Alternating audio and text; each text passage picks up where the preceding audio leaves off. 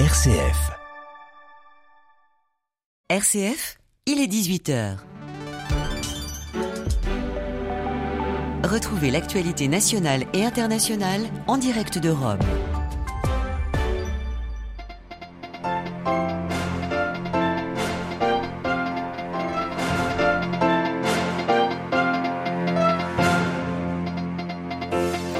Près d'une heure d'entretien entre le pape François et Emmanuel Macron ce matin au Vatican. Pour la troisième fois, le président français était reçu par le souverain pontife. L'occasion d'échanger sur de nombreux thèmes, à commencer par le conflit en Ukraine. Nous y revenons au début de ce journal. Le Royaume-Uni connaît le nom de son nouveau Premier ministre, Rishi Sunak, 42 ans, premier britannique d'origine indienne au 10 Downing Street. Il était le seul candidat du Parti conservateur à recevoir suffisamment de parrainage. Son portrait et ses défis avec notre correspondant à Londres dans un instant. Dans ce journal également, témoignages de migrants africains qui ont perdu des proches. C'était il y a quatre mois à Melilla, l'enclave espagnole au Maroc. Et puis nous entendrons un responsable de la communauté Saint-Egidio. La grande conférence internationale sur la paix qu'elle organise se poursuit à Rome jusqu'à demain. Radio Vatican, le journal Olivier Bonnel. Bonsoir, le Vatican aux couleurs de la France. Ce lundi, le pape François a reçu en effet le président Emmanuel Macron. C'est la troisième rencontre entre les deux hommes depuis sa première élection à la tête de l'État français en mai 2017. La première depuis le début de son second mandat au mois de mai dernier. Et la discussion, Marine Henriot, fut plutôt longue et enrichissante entre les deux. 55 minutes d'échange. Oui, Olivier, donc au menu de ces discussions, la guerre en Ukraine et notamment la situation humanitaire dans le pays, comme le précise un communiqué du Saint-Siège publié à l'issue de cette rencontre, le pape et Emmanuel Macron qui ont également parlé de la région du Caucase, donc de la guerre en cours entre l'Azerbaïdjan et l'Arménie et du continent africain. Cette rencontre s'est déroulée avec le fil rouge du thème de la paix.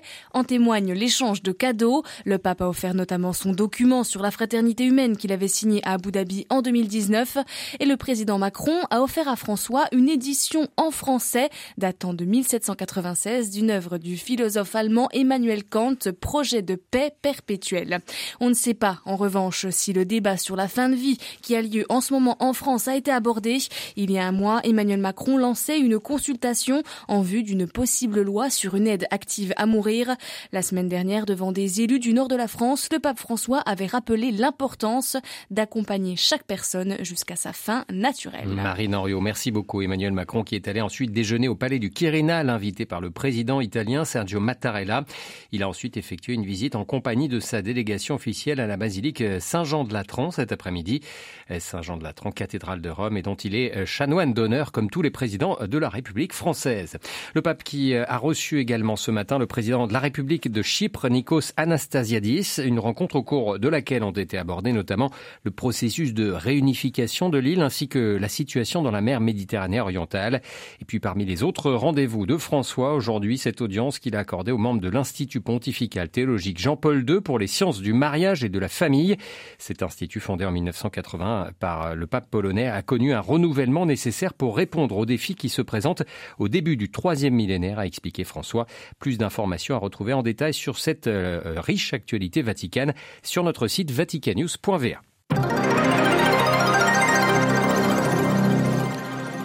Il est le cinquième Premier ministre depuis 2016 et le Brexit au Royaume-Uni. Rishi Sunak a été désigné ce lundi par le Parti conservateur pour prendre la tête du gouvernement.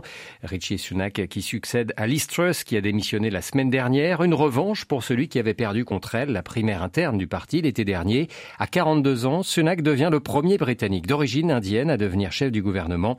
Il aura pour tâche d'unir son parti et de répondre au mécontentement grandissant des Britanniques. À Londres, Jean Jaffrey. À 42 ans, Rishi Sunak est le plus jeune Premier ministre depuis 1812 et député seulement depuis 2015. Il succède à Liz Truss, qui ne sera resté au 10 Downing Street que 45 jours, à la suite d'un programme de relance très mal accueilli par les marchés, qui annonçait des baisses des impôts, tablant sur une croissance hypothétique pour les financer.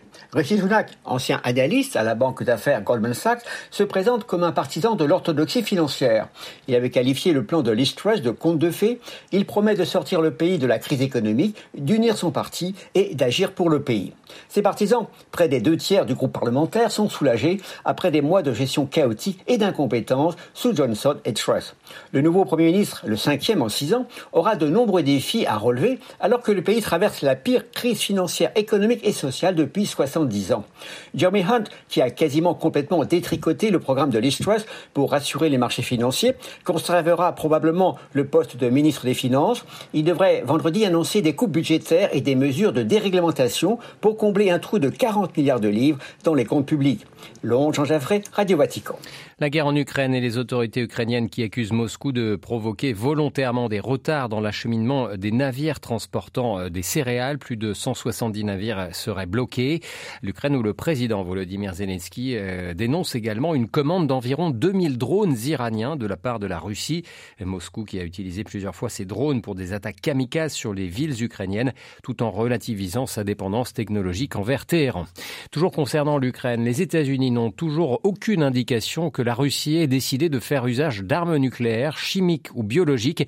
C'est ce qu'a déclaré tout à l'heure un haut responsable militaire américain sous couvert de, de l'anonymat. Pardon.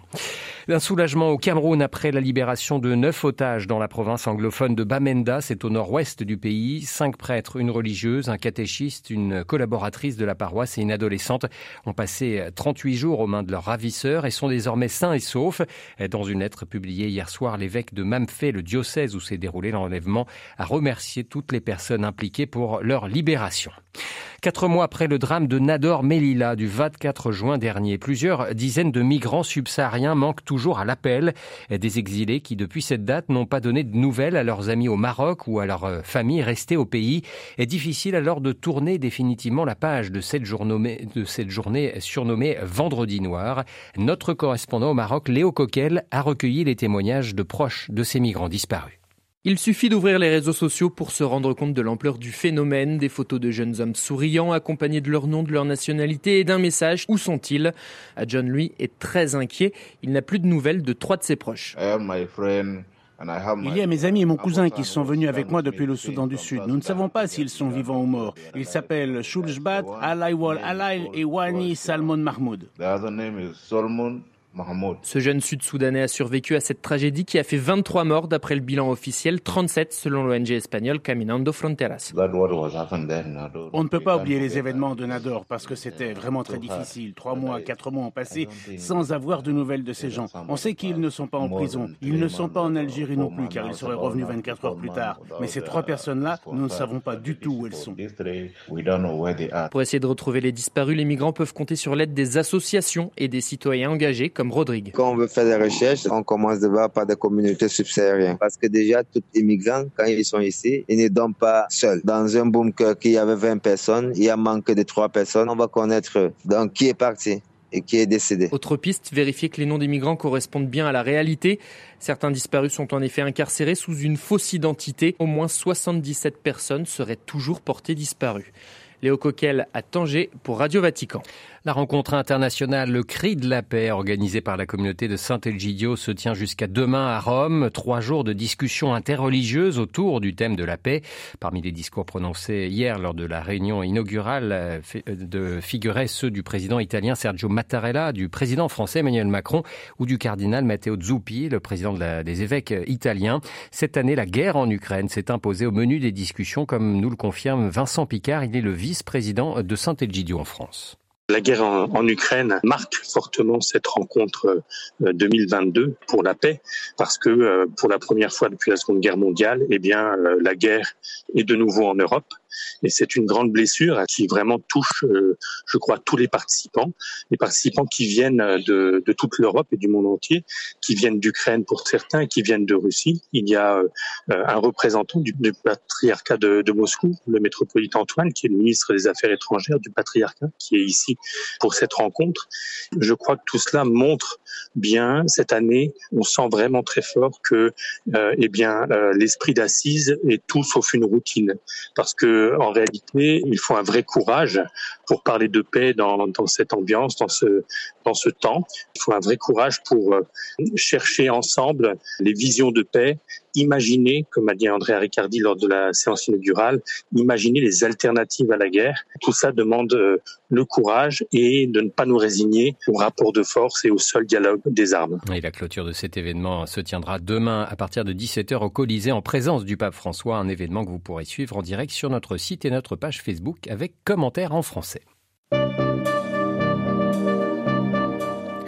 Ainsi s'achève ce journal. Merci pour votre fidélité. Prochain rendez-vous de l'information du Vatican, de l'Église et du monde. Ce sera demain matin à 8h30 en direct de Rome. Je vous souhaite quant à moi une excellente après-midi.